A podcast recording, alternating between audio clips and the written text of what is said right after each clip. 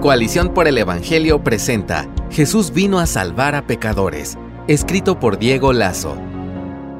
La escena de Cristo sentado a la mesa con cobradores de impuestos y pecadores pinta un retrato de su misión. Pese a que somos pecadores, Jesús muestra su infinita misericordia al venir a este mundo a dar su vida por nosotros, con el fin de que podamos conocerle y tener comunión con Él por siempre. El Señor se sentó a menudo con personas que eran consideradas de mala reputación durante su ministerio. En los tiempos de Jesús, los judíos que trabajaban en los tributos públicos eran odiados por sus compatriotas, pues trabajaban para el enemigo, el imperio romano, y recolectaban de manera excesiva para beneficio propio. Lee Lucas capítulo 3 versos 12 al 13. En consecuencia, los cobradores de impuestos eran considerados traidores, deshonestos y la escoria de la sociedad, a tal punto que eran excluidos del culto religioso y de participar como testigos ante el tribunal. Mateo, quien llegaría a ser un apóstol de Jesús y escritor de uno de los evangelios, había sido uno de los traidores, un cobrador de impuestos. Pero el Señor comparte la mesa con él y con otras personas de dudosa reputación. Mientras Jesús participaba del banquete que Mateo había preparado, como indica Lucas 5:29, algunos fariseos, líderes religiosos que gozaban de cierta reputación e influencia política, murmuraron y preguntaron a los discípulos, ¿por qué come su maestro con los recaudadores de impuestos y pecadores? También puedes leer esto en Mateo 9:11. La pregunta de los fariseos podría ser válida. ¿Acaso no cuestionaríamos a un congresista si es sorprendido compartiendo la mesa con un corrupto? Sin embargo, el desprecio de los fariseos hacia Jesús es evidente a lo largo de los evangelios. Lo más probable es que la pregunta era más bien una afrenta a Jesús y sus discípulos. Además, era una clara muestra de desprecio y falta de misericordia hacia los demás en la mesa. En Mateo 9 del 12 al 13, la pregunta estuvo dirigida a los discípulos, pero Jesús escuchó y respondió lo siguiente. Los que están sanos no tienen necesidad de médico, sino los que están enfermos. Pero vayan y aprendan lo que significa misericordia quiero y no sacrificio, porque no he venido a llamar a justos, sino a pecadores. Jesús está en esta mesa debido a la naturaleza de su misión, mostrar misericordia y llamar a pecadores al arrepentimiento para que reciban salvación. Misericordia quiero y no sacrificio.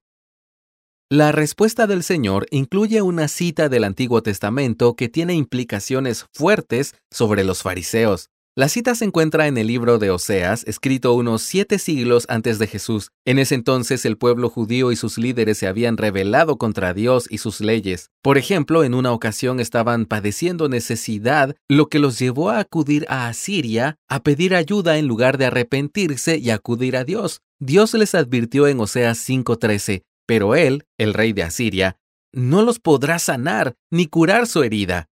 En estos pasajes también podemos observar la falta de arrepentimiento del pueblo cuando Dios indica que se apartaría de ellos hasta que reconozcan su culpa y lo busquen. Lee Oseas 5:15. Cualquier señal de verdadero arrepentimiento era como nube matinal y como el rocío que temprano desaparece, según Oseas 6:4. Por lo tanto, cuando Dios dijo por medio de Oseas que quería misericordia y no sacrificio, en el versículo 6 del capítulo 6, estaba confrontando al pueblo judío. El pueblo pensaba que estaba bien ante los ojos del Señor por seguir algunos ritos que Dios había establecido mientras descuidaban otras áreas de su vida. Hoy en día esto sería equivalente a servir todos los fines de semana en la iglesia recibir la cena del Señor o celebrar algunos días religiosos al año, pero vivir el resto del tiempo desobedeciendo la palabra. Así, lo que este texto y otros similares exigen es que no basta conseguir algunos ritos, incluso si Dios los ha establecido. No importa en cuántas actividades religiosas participemos si no consagramos a Dios la totalidad de nuestra vida, poniendo toda nuestra confianza y fe en Él así como los actos de afecto del esposo hacia la esposa, tratarla con amor, darle apoyo o ayudarla en tiempos difíciles, pierden validez si al mismo tiempo le es infiel. El desvío del pueblo y de los líderes judíos en la vida diaria convirtió el culto religioso en algo vacío y superficial, sin ningún valor. La respuesta de Jesús a los fariseos implicaba que ellos no habían entendido el llamado de Dios en ese texto y habían caído en el mismo error de sus antepasados. Los líderes religiosos confiaban en su estricto seguimiento de ciertas ceremonias y reglas, muchas de las cuales ellos mismos habían inventado, mientras que no mostraban el amor y la misericordia que Dios requería. Así como Israel en tiempos de Oseas acudió al médico equivocado, el rey de Asiria, por falta de conocimiento y arrepentimiento, los fariseos tampoco acudían a Jesús, el único médico que podía sanar sus almas. La misión de Jesús. Pero, ¿por qué Jesús dice también que no ha venido a llamar a justos, sino a pecadores? Evidentemente, él no estaba diciendo que los fariseos eran justos. ¿Qué quiso decir entonces? ¿Acaso existe algún grupo de personas que son justas o buenas que no necesitan ser salvadas? La realidad es que nadie podrá pararse delante de Dios en el día del juicio y decirle, yo soy justo, nunca he pecado contra ti.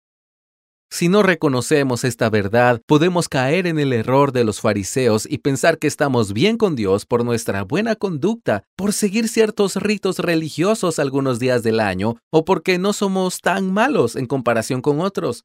La Biblia es clara en afirmar que no hay justo, ni aún uno. Lee Romanos 3:10 y que no podemos justificarnos delante de Dios por nuestros propios méritos, como enseña Gálatas 2.16. Por lo tanto, cuando Jesús dice que los que están sanos no tienen necesidad de médico, sino los que están enfermos, y que no ha venido a llamar a justos, sino a pecadores, no se refería a que hay personas sanas y justas que no necesitan de Él. Más bien Jesús está aclarando cuál es su misión, salvar a los pecadores, a todos nosotros. Pues así como el médico debía estar cerca a sus pacientes para traer sanidad, Jesús muestra misericordia acercándose a pecadores para traer salvación. Jesús no ha terminado, Él sigue llevando a cabo su misión. Así como le dijo a Mateo, sígueme cuando se encontraba en el banco de los tributos públicos, Jesús sigue llamando a pecadores por medio de las escrituras a la fe y al arrepentimiento. Jesús sigue diciendo, sígueme. Gracias por escucharnos. Si deseas más recursos como este, visita coaliciónporelevangelio.org.